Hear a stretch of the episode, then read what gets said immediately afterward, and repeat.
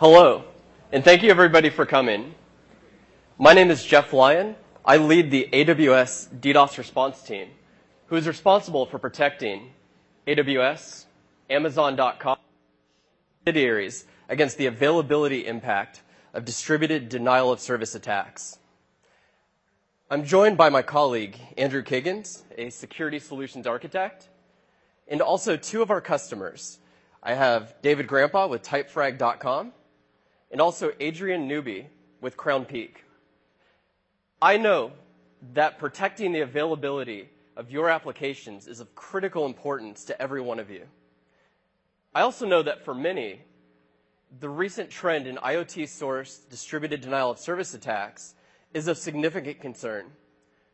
Today, I want to give you the confidence that you can mitigate these attacks and protect your applications in the cloud. And despite the recent increase in size and frequency, we continue to see these attacks across five major vectors, and we're going to go into those momentarily. And we're going to talk about those in terms of four major use cases. Adrian and I are going to talk about web use cases, and Andrew and David are going to talk about E C two use cases. So let's briefly go over the different attacks, and that'll allow us to have a deeper discussion about the methods that we're going to use to mitigate them. So traditionally, we've talked about DDoS attacks in terms of layer three, layer four, or layer seven attacks. But I find these things to be somewhat esoteric. Instead, I want to talk about them simply as attacks that cause large volumes of traffic, large volumes of connections, or large volumes of requests. And the first attack that we're going to talk about is a U D P reflection attack. This is the most common attack that we see on A W S. And it's also my favorite. And I'll tell you why I like it. Because in order to generate this attack, an attacker has to spoof your I P, send it out to tons of servers across the internet, and cause those servers to reply with a flood of traffic. This gives us a really clear signature on which to mitigate the attack, and we know that the traffic that we're receiving is not spoofed. And here's just an example of that traffic. And we see that it's on the U D P protocol, that it has a clear signature, in this case, port nineteen hundred, which is S S D P, and a large packet size. So when we see this traffic, we know that we have a few attributes on which we can mitigate using something like an A C L or a shaper, for example. And we also have U D P floods.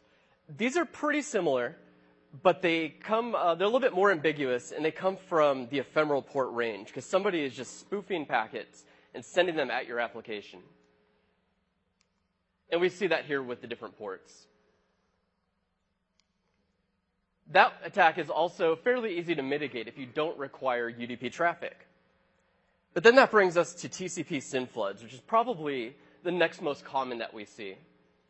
These attacks are a little bit more difficult in that they're a flood of traffic, and they're also a flood of system connections. So the attacker is not only trying to generate a large volume of traffic, but they're trying to exhaust the state table of your server or your firewall, for example. And here's what that looks like in a netstat. So we see that it's T C P, and we see that there are half-open connections. So we have a clear signature. It's just a little bit more difficult to do something about. But I'm going to get to that shortly. And then we have web application layer attacks. These are a bit more challenging, even than the T C P S Y N flood. And the reason is that these attacks look just like your legitimate traffic.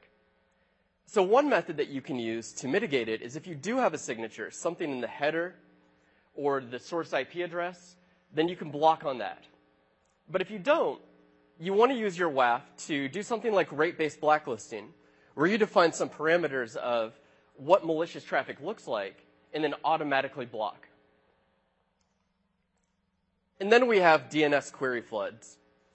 D N S query floods are very similar to web application layer attacks in that they are many legitimate requests. In this case, legitimate D N S requests. So there's different ways that we can deal with this. If it's just a regular D N S request and it's coming from a source that we know is malicious, we can just block it. But sometimes that's not always the case. Sometimes the request comes from a known good D N S server. So what do we do about that? We look for something called a cache busting attribute, because what the attacker is trying to do is to get through that recursive D N S and compel your authoritative D N S to respond to the request. So when we see this randomness, we know that probably wasn't a real D N S request, and we're going to go ahead and block it. So let's look more specifically about how we do this on A W S.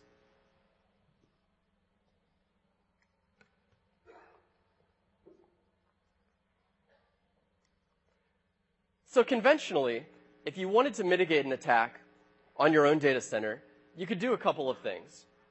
You could deploy your own DDoS mitigation systems, or you could use a con- uh, commercial DDoS mitigation service.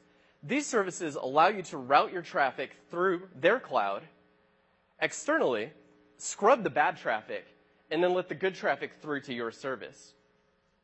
The challenge with this is that it can add additional latency, and it can add additional points of failure if that service were to fail, or even if any intermediate network were to fail while it was handling your traffic.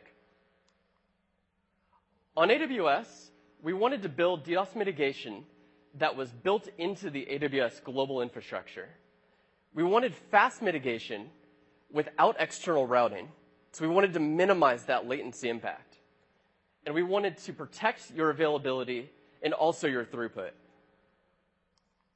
So let's look specifically about how we do this on A W S. We found that relying on commercial systems was a little difficult because we run into scaling challenges. When you grow at the rate of A W S, it's pretty difficult just to pick up the phone, call a vendor, and say, I need some huge number of DDoS mitigation systems. We found that this kind of thing just wasn't practical for us. So instead, we built a system internally that we call Blackwatch. Blackwatch mitigates very large volume DDoS attacks, and it has three basic methods. It allows only that traffic that's intended for the service, and for those SYN floods, it uses a combination of SYN proxy and SYN cookies to verify that the connection to the service was a real connection that we intended and wasn't from some spoof source. And then we use something called suspicion-based traffic shaping. So for example, like when you have a D N S query flood, we want a way of scoring that traffic across multiple dimensions to know whether we think it's legitimate, or we think it came from a real user, or we think it may have been part of a DDoS attack.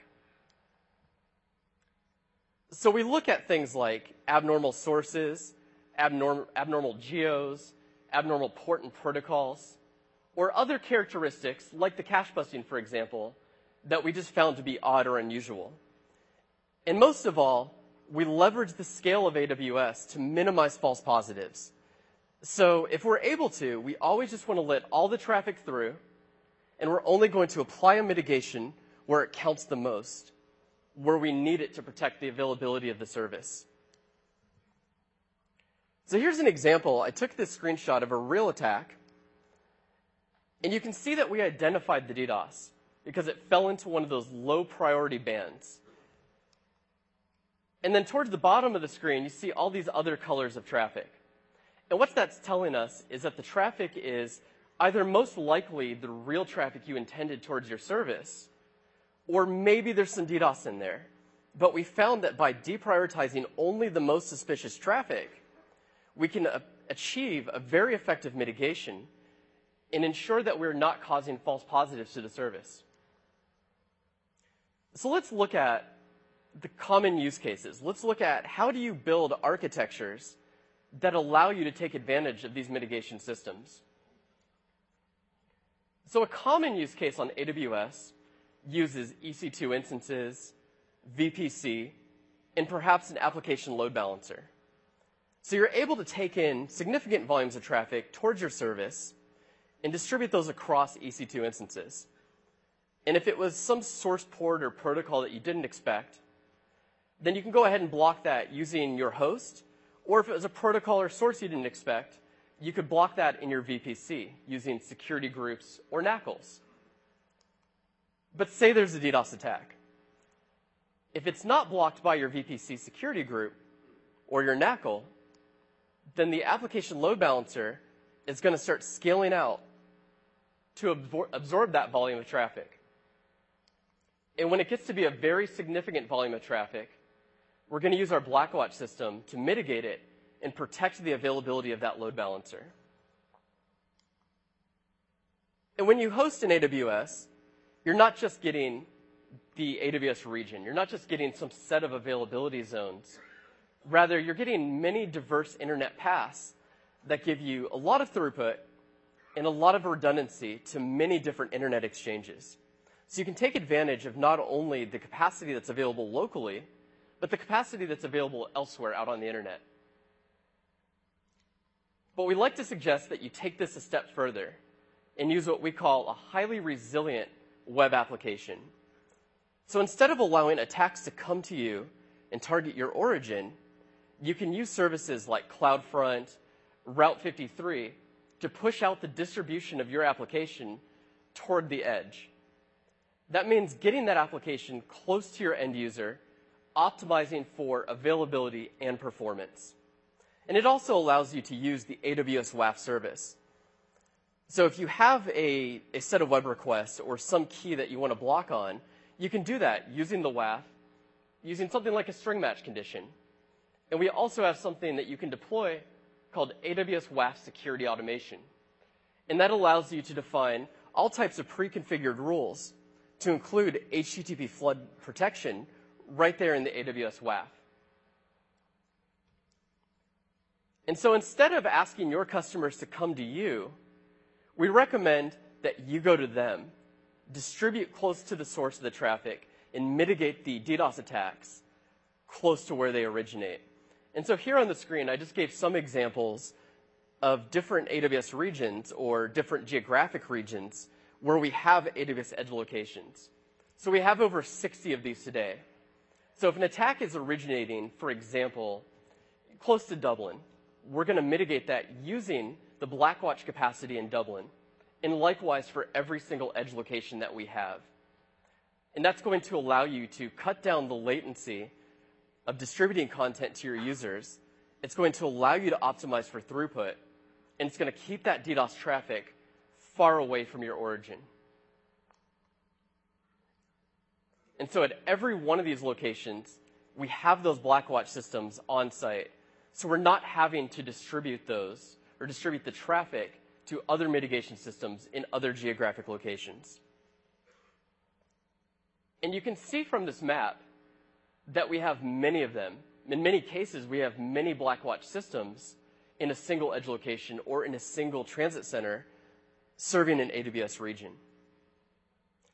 So at this time, I'd like to take the opportunity to introduce Adrian Newby with Crown Peak, who's going to talk about how he helped one of his customers mitigate DDoS attacks in the cloud.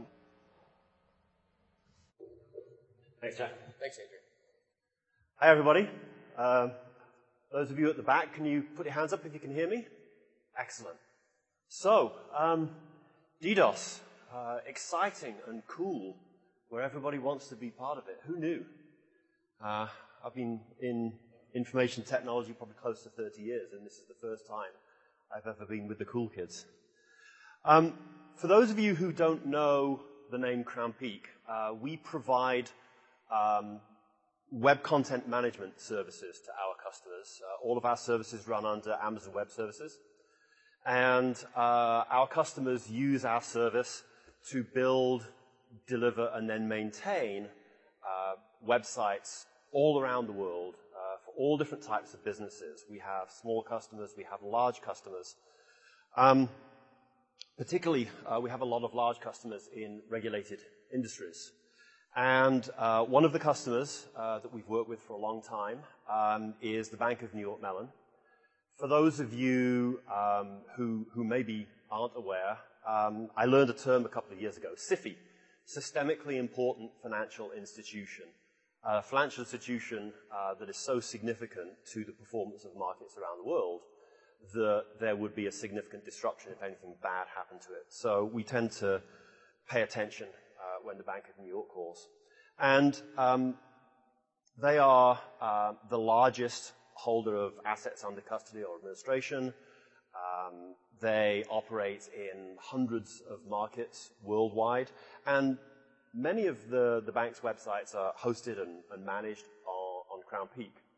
Well, what's really cool about uh, the Bank of New York is that they really take their role in the world financial market very seriously, and they are up, down, and sideways throughout all of the divisions of the organization, really, really committed to leading the world and being best in class when it comes to cyber defense and threat protection.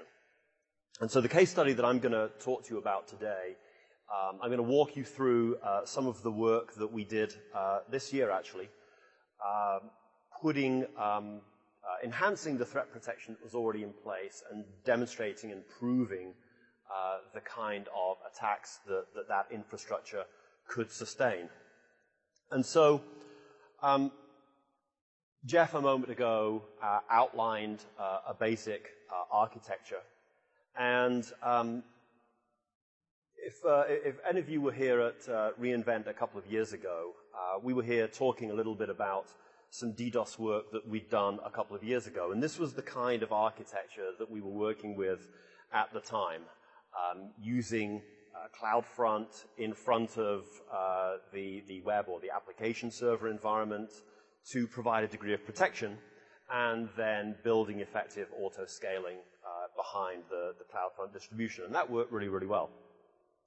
But when we started working with the Bank of New York, and in the couple of years since we, we first started really getting serious about DDoS, Uh, we've been working pretty closely with, with A W S, and we're really excited about the new facilities and capabilities that have come in with the introduction of services such as Lambda, such as W A F, the Web Application Firewall. And we wanted to see what those services in particular could do to improve um, the, the response to uh, a cyber threat or a cyber attack. So we also deployed Uh, a more advanced, or what we call a hardened architecture, which really attempts to uh, exploit what those services can do. And in this diagram here, uh, you can see that um, the web application firewall is the key component that we introduced.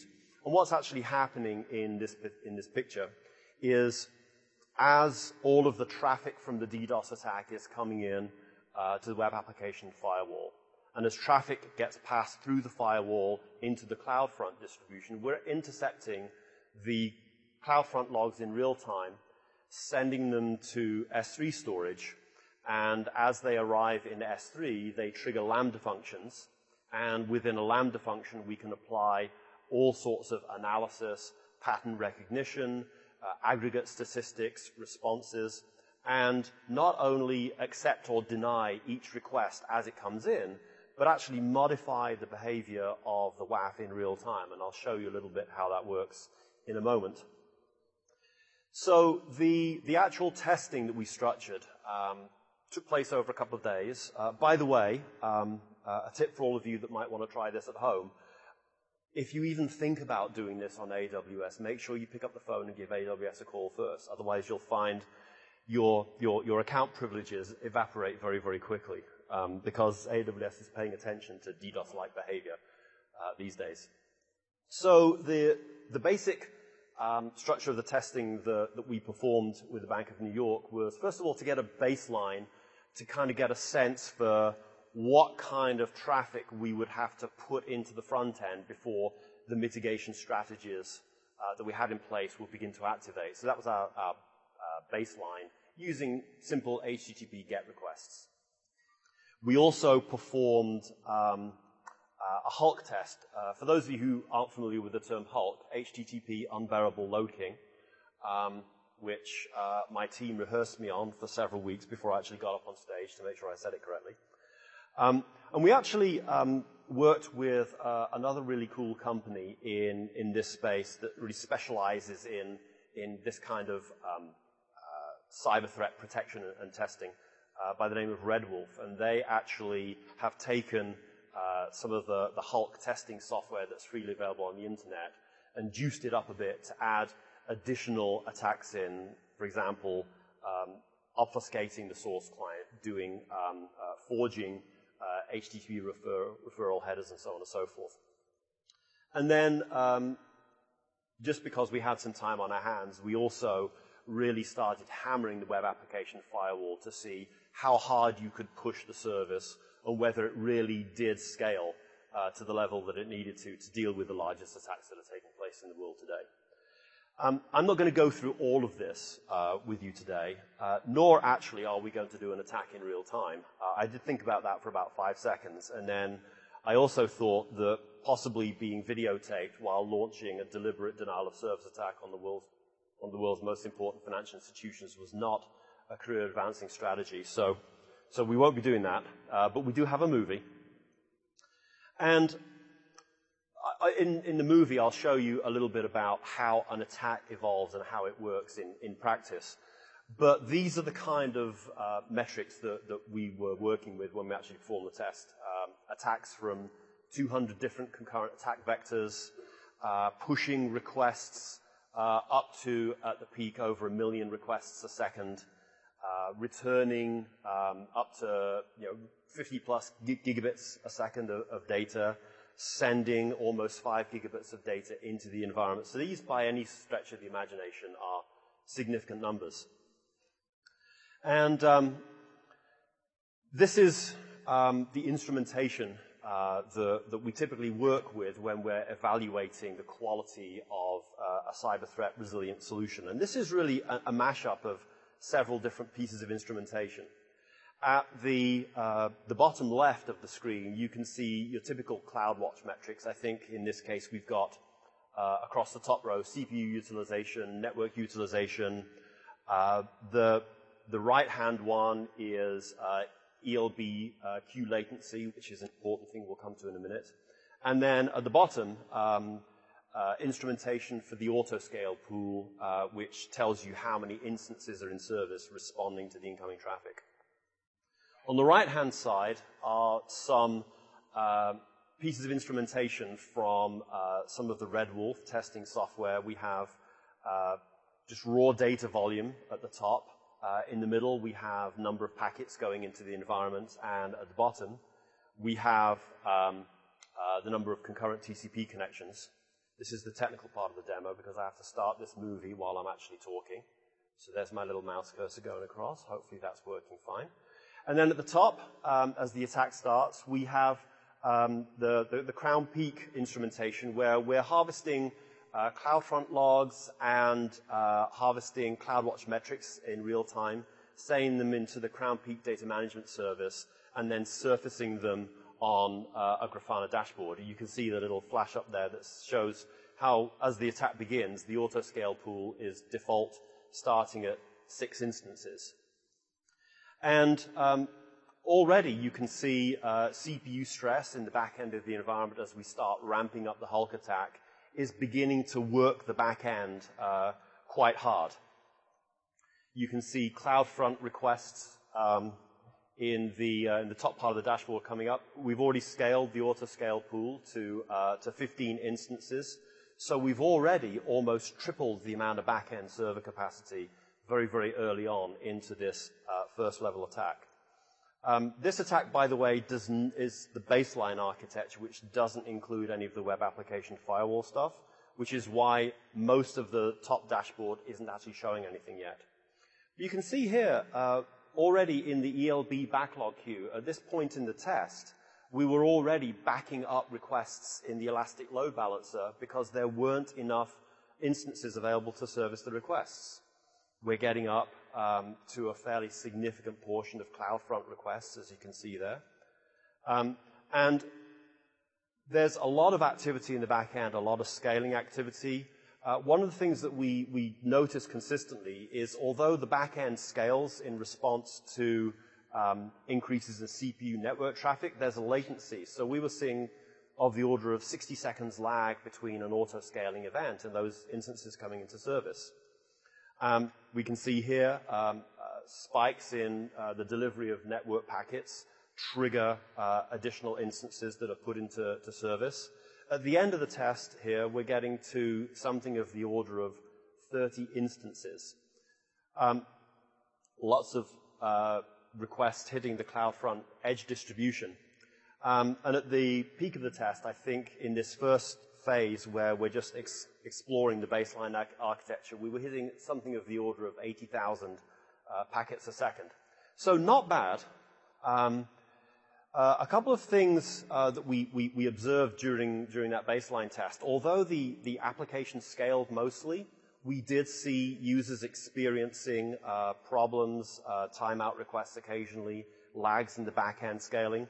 So we figured that we could probably improve the end user experience by adding some web application firewall capability. Uh, the first thing that we did is we used some of that Lambda-based uh, CloudFront log analysis to blacklist I P addresses that are originating disproportionately high levels of traffic. Uh, we also built a rule set within A W S W A F to detect SQL injection attacks, cross-site scripting attacks, and we also um, did some work uh, to discard uh, large U R Ls, large U R Is, because random U R L uh, request forgery, forcing the back end to uh, deliver four oh four requests, is one of the easiest layer seven attacks. So with the W A F in place, as the major attack begins now, you can immediately see uh, in the top part, you can see how the web application firewall is beginning to intercept these attacks. Uh, we're only a brief period in, we're already intercepting something of the order of nine million uh, illegitimate requests a minute, many of which are those random uh, U R Ls that are being generated. And also, we found very quickly that the rate limiting rules that we had built in to isolate um, uh, I individual I P addresses were a very, very big factor in uh, eliminating illegal traffic. Uh, at this stage in test, as you can see, Lambda has already blocked around about one hundred seventy-five of the potential maximum two hundred attack vectors that we had in test. So neutralizing almost all of the malicious traffic immediately. At this point in the test, uh, we're, we're about halfway through. Uh, CloudFront is now dealing with around about ten million requests a minute. If you think about that, that's a, like a ridiculous volume. Um, but while all of those requests are being discarded, W A F is still smart enough to let the legitimate traffic through to the back-end uh, web application server. And so legitimate server, uh, legitimate users are still seeing perfectly good response times. No backlog uh, in the E L B request queue, so no end users uh, getting timeouts, no uh, lack of response in the browser. Throughout this entire test, the website was delivering sub one second response time. Most importantly here, um, we never ever hit the auto-scale threshold once. So, so despite this dramatically larger uh, test in the second phase with the W A F in, we never triggered the, web, the uh, auto-scaling group. At this point, we're um, handling almost one hundred times the amount of traffic that we were able to handle in, in the first phase of the test, with no discernible um, uh, degradation of service in the back end. So, uh, and as the test concludes that, I think you can see some, some, some pretty impressive results, and also some, some pretty powerful benefits that accrue just by applying the new web application firewall technologies, uh, in particular, um, much uh, reduced costs in the back end because you're not dealing with all that auto-scaling. I thought we might give you a little bit of a glimpse into how far you can actually really push these technologies. Um, this is the, uh, the, the scenario from all of the testing that we performed. Uh, we were blocking hundreds of I P addresses. Um, on the, the, the top right-hand side there, you can see uh, we were able to filter out almost fifty million illegal requests a minute and still let up to twenty million requests of legitimate traffic come through. In the bottom left, you can see three types of rules that were firing. Uh, the green rules are the I P uh, addresses that were being blacklisted. The blue dots are S Q L injection attacks, uh, I'm sorry, cross-site scripting attacks. And just a little bit of orange there in the bottom left, which is some S Q L injection attacks that were also blocked. But I think the most powerful metric um, on this particular slide is the one in the bottom right, where we were able to, to handle traffic of the order of one hundred million individual H T T P requests coming in every minute, which is, which is profound. So um, I think in conclusion, I, I think the opinion the, the, the, that we would express and that we, we would offer to you is that um, thinking about deploying CloudFront and the web application firewall offer some, some really significant benefits. Not only are they really strong defenses against uh, layer seven attacks in the case of the W A F and layer three, layer four attacks in the case of CloudFront, um, but they can also um, benefit um, you and your customers in other ways by reducing the amount of cost that it takes to scale the back end. If you are planning on uh, experimenting with this kind of technology and this kind of approach, we have a couple of things that we learned from our time. Um, most of the easily available attack toolkits uh, on the internet uh, do a lot of their layer seven attack, um, uh, generate a lot of their layer seven attack traffic by randomly generating super long U R Ls, so limiting those query strings and sterilizing the headers that you're processing and passing through to the back end can really eliminate lots of common attacks. Another thing to think about is really take advantage of what uh, something like CloudFront will, will offer in terms of um, implementing redirection from H T T P to H T T P S. I'm sure most of your web services today have some kind of redirection Uh, in place. Doing it at the edge in the cloud uh, shields the origin uh, not only from all of the traffic uh, that's involved in uh, terminating the, uh, the S S L traffic, but also shields the back end from all of that redirection activity, which can be a big deal in the middle of a, a DDoS attack. And lastly, um, for those of you who haven't yet uh, embraced S N I, uh, I would say embrace it.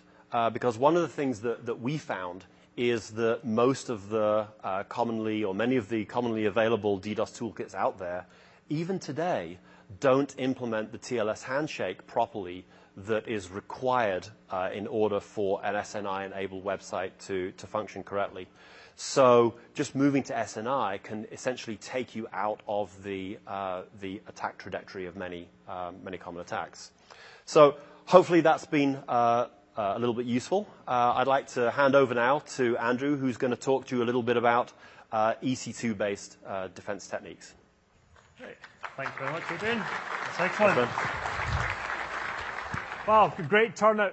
Um, I'd just like to add, uh, this is a shameless plug for a presentation tomorrow. We're actually going to talk about how to secure your web traffic with CloudFront. Uh, we'll talk about Amazon Certificate Manager, we'll talk about Route fifty-three, we'll talk about the registrar and how you can use that to secure your workload. So shameless plug there for tomorrow. Attend that if you can, and this is something interesting.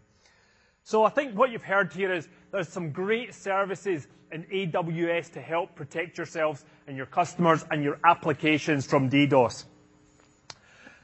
And um, unfortunately, there's workloads in there that are a little bit different. Uh, maybe they're not web-based. Maybe they've got a proprietary protocol. Maybe you can't take advantage of some of the A W S services that you've seen today. So I want to talk a little bit about that. Um, if you've had a security conversation with any of our security S As or with your account reps, you'll have heard them talk about the shared security model. And the secure, shared security model really talks about the things that A W S will do to help you protect, and the things that you have to do yourself. I'm going to dig into a little bit about the things that you can do with your architecture to help yourself. First thing I'd like to know is, and this is really pertinent, how many folk in the audience are gamers or, or have played first-person shooters? And I know you're out there, don't be shy. Come on, put them up. Okay, now, how many of you have been seriously fragged by a thirteen-year-old and launched a stressor tool to take them down? And I know I'm not the only one. Come on. Yeah, so that's a DDoS attack. And unfortunately, it doesn't matter that he was thirteen, he's faster than you. My son teaches me that regularly. But it's a very important thing because the gaming companies really have it hard, and they're almost the poster child for problematic DDoS. But before we get into that, um, I want to talk a little bit um, about how networking works inside A W S. And I'm going to talk about flow logs, security groups, and N A C L. So if you've got a strong, strong networking background, this is the time to take your nap, because this is meat and potatoes for you guys. So one of the things we have to look at is how traffic flows in and out of your application. A W S has extract, abstracted a lot of the networking facilities that you've been used to in your on-prem environment or in your home. And what we get instead is V P C flow logs, security groups, and N A C Ls. And they're a great way for constraining and controlling your traffic. So the first thing is security groups. Um, for anybody who's been in A W S for less than about three years, th this is kind of the norm. Ba back in the day, there was a thing called E C two Classic, uh, which is fortunately going away, and it's been replaced by the normal paradigm of V P Cs and security groups. And what security groups look like are essentially a firewall. If you, if you think about it in terms of your home router, your Wi-Fi router at home, where you can poke specific holes in to let whatever traffic in you or out you want, your, your D N S traffic, your N T P traffic, your web traffic, maybe you've got a camera. If you have got a camera, I want to talk to you later, because I want you to make sure you get a password on that sucker. Um, but these, that's just like a firewall. You can choose which I Ps, which siders you let in, and moreover, what you let out, because not all E C two traffic needs to allow ingress traffic. If you've got applications that are back-end, they should be in a private subnet, which is non-addressable on the internet and is obviously not a target that needs, but they may need to get out. Maybe you need to patch them. Maybe you need to do a yum update, or maybe you need to pull down a package. So they do need egress capability. Now, as Adrian mentioned, scaling's a really cool toy inside A W S. You can scale up, absorb loads. You can actually use it for operational things like rolling over A M Is. As you upgrade your A M I, you can shoot one, and then you can bring up another one, so you get some really good operational techniques. But that becomes a problem in the firewall world, because firewalls are I P-based. So if you bring up a new E C two instance with a new public I P or a new private I P, then you've got to reprogram the firewall. So one of the cool things you can do with security groups is you can tell it that it's not an I P it needs to think about, it's actually another security group. So in that way, and in this case what we've got here is an application security group, and that's got a rule that says I'm going to allow any traffic in from my web server, and I'm going to let any traffic out. And then the web server is basically saying, I'm going to allow anything on port eighty. It's a web front end. It just allows anything kind of H T T P traffic. So using security groups is really important. The next thing we want to do is visualize that traffic. Now, if you're familiar with things like NetFlow, which is basically a five-tuple, the five-tuple describes your I P connection, your source I P, your dest I P, your source port, your dest port, and then the protocol, be it U D P, T C P, I C M P, what have you. You want to have visibility, and if you think about flow logs as being your visibility into what's crossing the V P C boundary, because that's really what's pertinent to your application. And you can, and you can view it at the entire V P C level, or you can look at it at the E I P or the instance level to see what traffic's coming in. And then the last thing is N A C Ls. Now, network A C Ls work, if you're familiar, like router A C Ls. They're completely status, uh, stateless. They simply block whatever they're told to block and allow whatever they're told to block, allow. Don't get that wrong. Um, now, the, the difference between the A C Ls and the security groups is this. Security groups have a default deny rule, so you explicitly have to poke holes out or in. N A C Ls are default deny. So anything in there is going to be denied by that very last rule. So typically what you'll see is that there's a rule just above it that's going to let everything in, right? So that's just something to be aware of. So if you want to explicitly go and block stuff, then you put an additional rules in here above that rule one hundred. Okay, why is that important? Right, so talked about gaming. As an industry, gaming's really, really tough. And there's some really interesting reasons around that. First of all, there's their ecosystem. Their ecosystem's actually quite complex because they've got a number of different applications and services that are very dissimilar. You know, I've got the web portals where you go and create your characters and, you know, you, you, you sign in and you buy your merchandise and what have you. Then they've got the actual game servers, and these are big, beefy servers where, where it's real-time processing, and you've got multiple players, maybe even get multiple games on a single server, and they're doing a whole different thing. Then you've got matching servers that are playing join the dots between the servers and who's coming on and, and matching up who's ready to play. And then relay servers, which are things like chat um, and peer-to-peer connections. The thing that makes this really hard is that these games are super, super latency sensitive. If you've got a web request going out there, do you really care if C N N dot com resolves in three mil? Do you really care if it resolves, frankly? But anyway, um, but, but, but I mean, a few milliseconds here or there doesn't really matter. If you're just about to frag someone and your gun freezes, you know, you're into the new game. So, I mean, it's really important, especially with especially these competition games, with the professional guys where every millisecond counts. So that's really, really important. Um, they're also kind of load sensitive as well. So there's, there's a number of reasons that these, and, and we'll talk about in a minute, that, that they're different from other things. Now, the web portals. This is the usual suspect. You're probably bored of this slide by now, but it is really important to see that if you've got a web portal, you're in really great shape. You've pretty much got access to all the A W S services that are going to help you protect yourself from DDoS. But the rest of the services tend to be U D P based. That means they can be spoofed. That means our favorite Mirai or N T P reflection attack or D N S reflection attack is very effective against this kind of service. Latency, as I mentioned, is a big problem. So you can't put multiple layers of routers and firewalls and I P Ss and W A F because it just ruins the experience. And you can't scale a game very effectively. These multiplayer games are typically hosted on a single point. You can't be sharding your servers because then you're going to get a different gaming experience and you're going to have to copy all that real-time data. So typically they're very statically associated with a particular server. However, there are things you can do.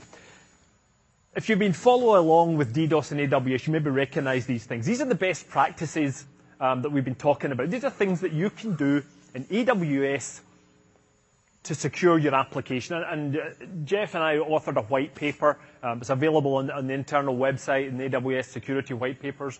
Uh, you can download it, full of best practices, really handy.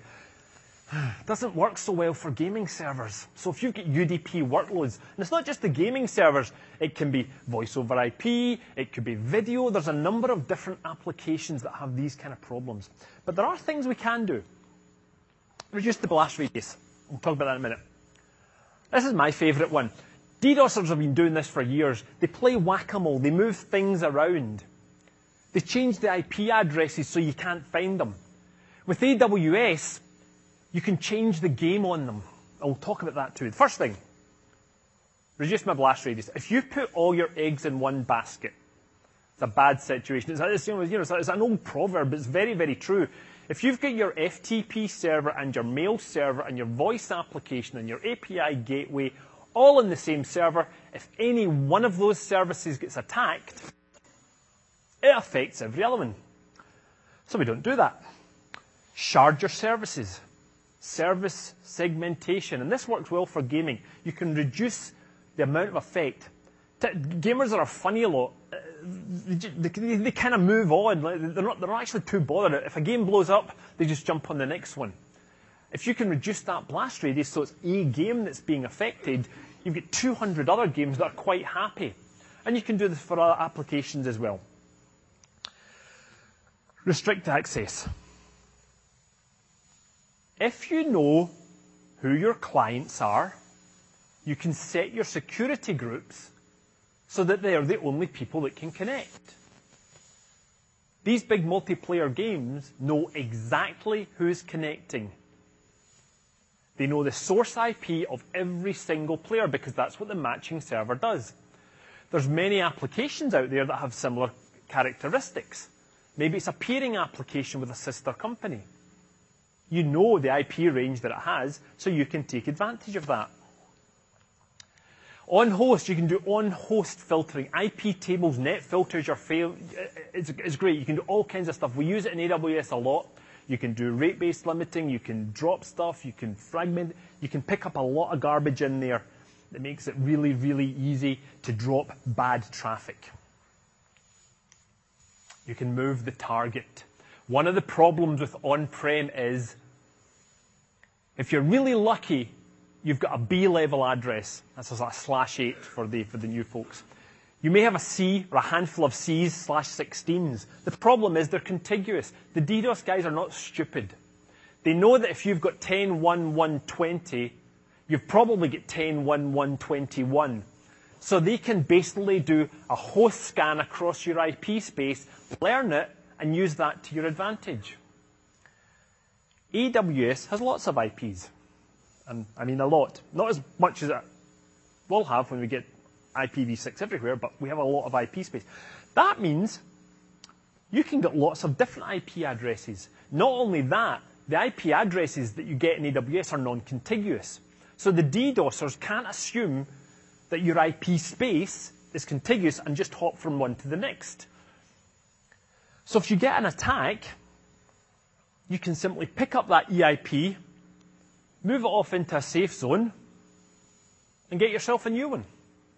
The good thing about this is also is you don't have to get rid of that instance. You can do forensics on it. You can look at the attack. You can use it like a honeypot to figure out what those attacks are doing. So, Jeff talked about some of the attributes, some of the services. Adrian told you how it works in practice. I'd now like to invite up the founder of TeamSpeak to speak to you and tell you how this works in practice. I like big hand for David. Thank you.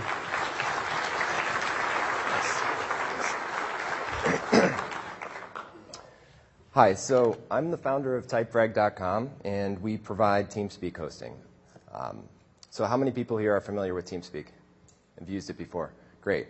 Okay, so when TeamSpeak goes down, do not blame us, blame the DDoS attackers, because that's the cause of almost ninety-nine percent of downtime on TeamSpeak. So TeamSpeak, for those who aren't familiar, is a client-server-based voice communication program.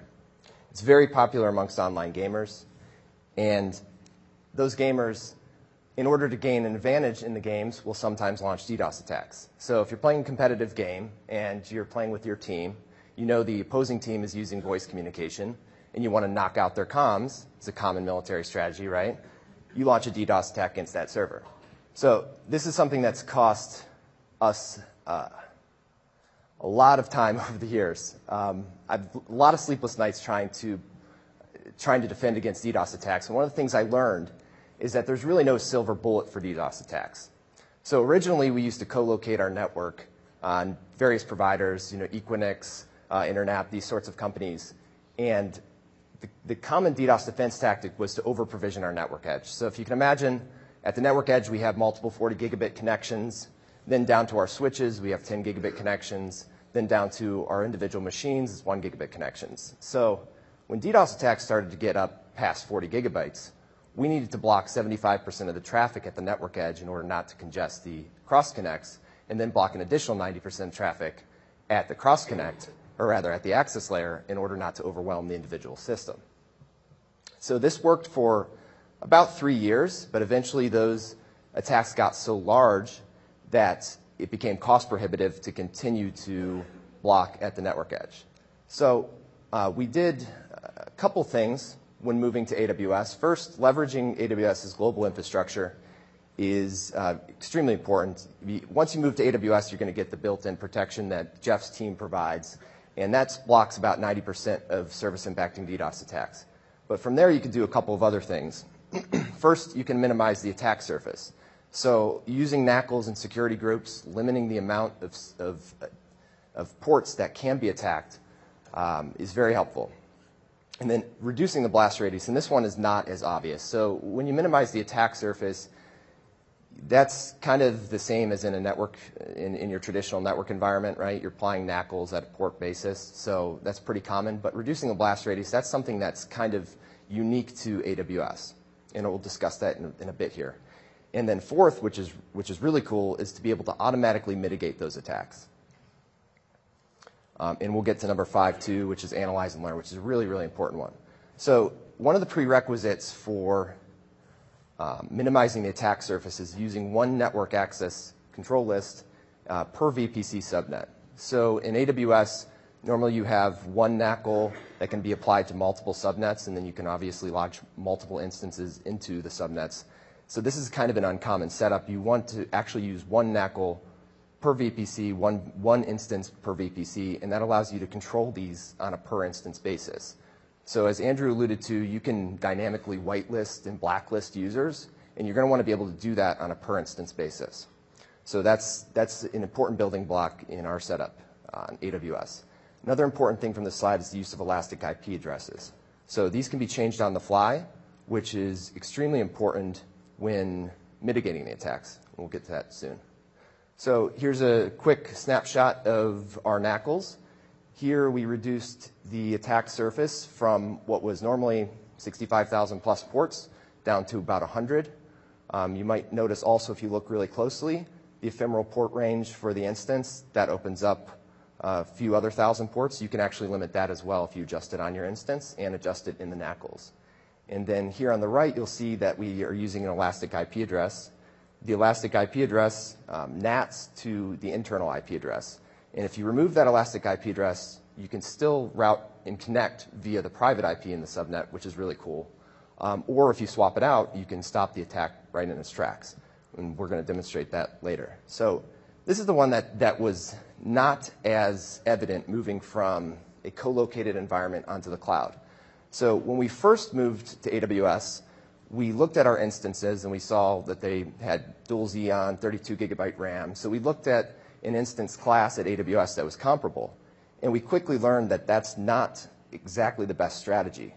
Um, if you can use smaller instances, use more of them, spread your customers across them, you'll actually reduce the blast radius so any individual attack will affect less users.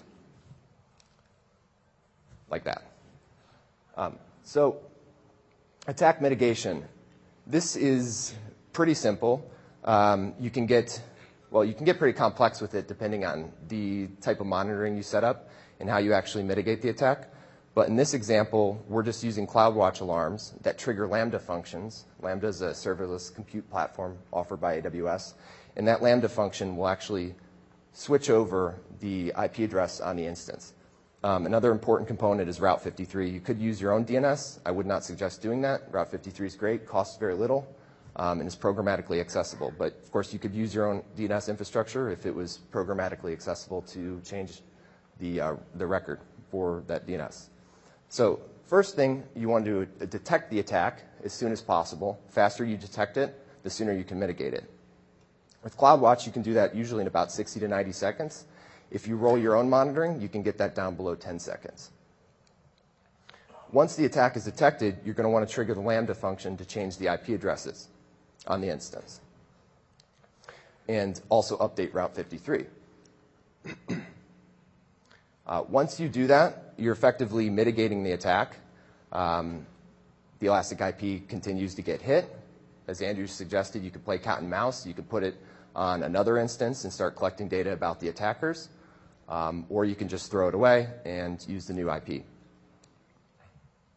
Once that's done, the attack is mitigated. So I put together a short demonstration. Um, unlike B N Y Mellon, we're not a systemically important institution.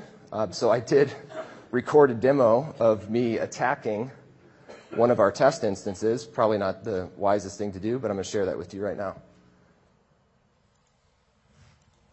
Connected. Hey, Nathan, thanks for joining me on TeamSpeak. Not a problem. So I need to trigger an elastic I P address change uh, by simulating a denial of service attack. Okay. So I want to show what it looks like from the user's perspective. So if you could talk while I run the simulation, it'd be very helpful. Sure. What do you want me to talk about? I guess you could tell me a story about uh, your adventures in the new Battlefield game. Okay. All right, so I'm going to go ahead and start the sim now.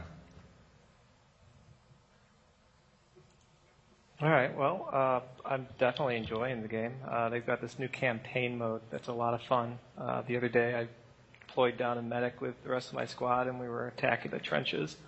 Uh, we managed to get all the way up to the trench, and I jumped in it after pretty much the rest of the squad got killed.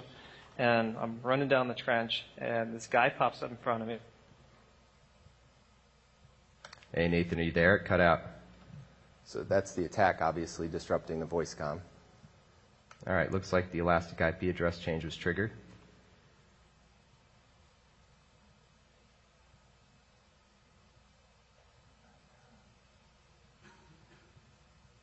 Any second now, should be reconnected.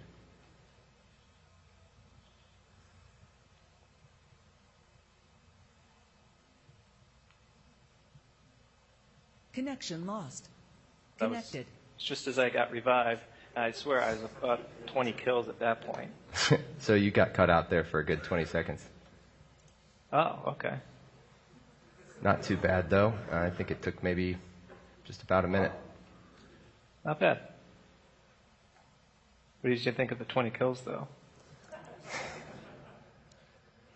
So following these three simple strategies, we were able to reduce the impact of, of attacks on our network by ninety-nine point nine percent. And so first, having moved to A W S, we saw the number of service-impacting attacks go down from roughly just over fifty to below five each month, which was a significant drop for us. And that's, that's service-impacting attacks. So if we get hit probably one hundred plus times a month, and seeing only five of those actually come through and hit our instances was, was a huge improvement. And uh, after making that move, I finally got some, some sleep uh, with this problem. But second, reducing the surface area and spreading out the, the number of instances to reduce the blast radius, we were further able to reduce the impact of any single attack from roughly two thousand concurrent users connected down to below two hundred. So that was another order of magnitude improvement. And then when you add in the automatic DDoS mitigation, you're going from usually a fifteen minute response time and a bunch of uh, pagers blowing up down to ninety seconds. So taking that all together, we measure our impact in terms of user minutes per month. We went from about one point five million user minutes per month, and that was out of about five billion user minutes from our users down to below fifteen hundred, which was a great improvement. So the last thing I wanted to talk about was um, attack analysis. And this is a really, really important uh, piece of DDoS mitig mitigation strategy, and it's not talked about enough. But that's identifying the attackers and then holding them accountable. And that could be just submitting abuse reports to the offending networks, or it could actually be tracking down the attackers. And we've had some success actually doing that and prosecuting attackers against our network, believe it or not. Um, and so we built this cool little app. It's a single-page app. If you're not familiar, that's essentially you have static content um, that you can host on CloudFront and S three, and that serves up the, the primary user interface for your application. And in the back end, using Am uh, Lambda and A P I Gateway, we built a RESTful A P I that actually analyzes the V P C flows. Now, we could have done this with Kinesis and Redshift and, and these other Amazon services so that we would have um, historical data, but we wanted to do this on demand. And so we didn't want to spend thousands of dollars keeping these V P C flow logs and running the queries against them continuously. We just wanted to look at a single attack after it happened, identify the targets, and then prosecute. So uh, we built this really cool tool, and um, it cost us about five dollars a month to run, and it gives us reports like this. In this particular case, it was a non-service impacting attack that, that targeted port eighty, one of the ones that we block. Um, but running the analysis in Lambda, we were able to identify over one thousand source I P addresses that contributed to this attack, and so we tracked them down, submitted abuse reports. And this, again, this is really important, particularly as IoT and these other things come online, is knowing who the attackers are. If you, if you fight the good fight, then you can reduce um, the number of bots in the botnet, which um, helps reduce the impact of DDoSes for everybody. So that's all. I'm going to hand it off to uh, Jeff here. I don't think we're doing any questions, but he's going to show how to submit support. Thanks. All right, thank you.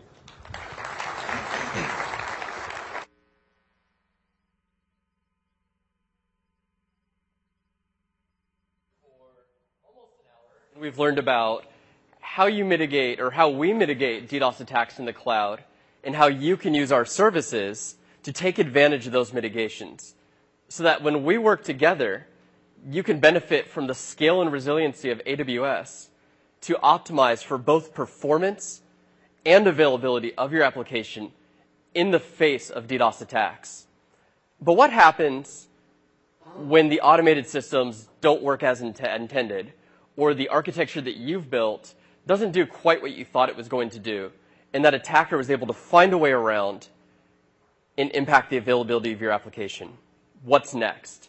And so on my team, on the DDoS response team, we spend a lot of time thinking about how can we make life better for A W S customers? In that very small percentage of cases where things just don't go as planned, what can we do for you to help you out? And so we thought about this, and the feedback we were getting from a lot of customers was, you know, these systems work great normally, but what happens when they don't? Like, I don't really know what my next step is. Like, what is my recourse? And so we partnered up with A W S Support, and we built a new capability into the A W S Support Center. And it's really quite simple. You just go to the A W S Support Center, assuming that you're subscribed to at least business or enterprise support.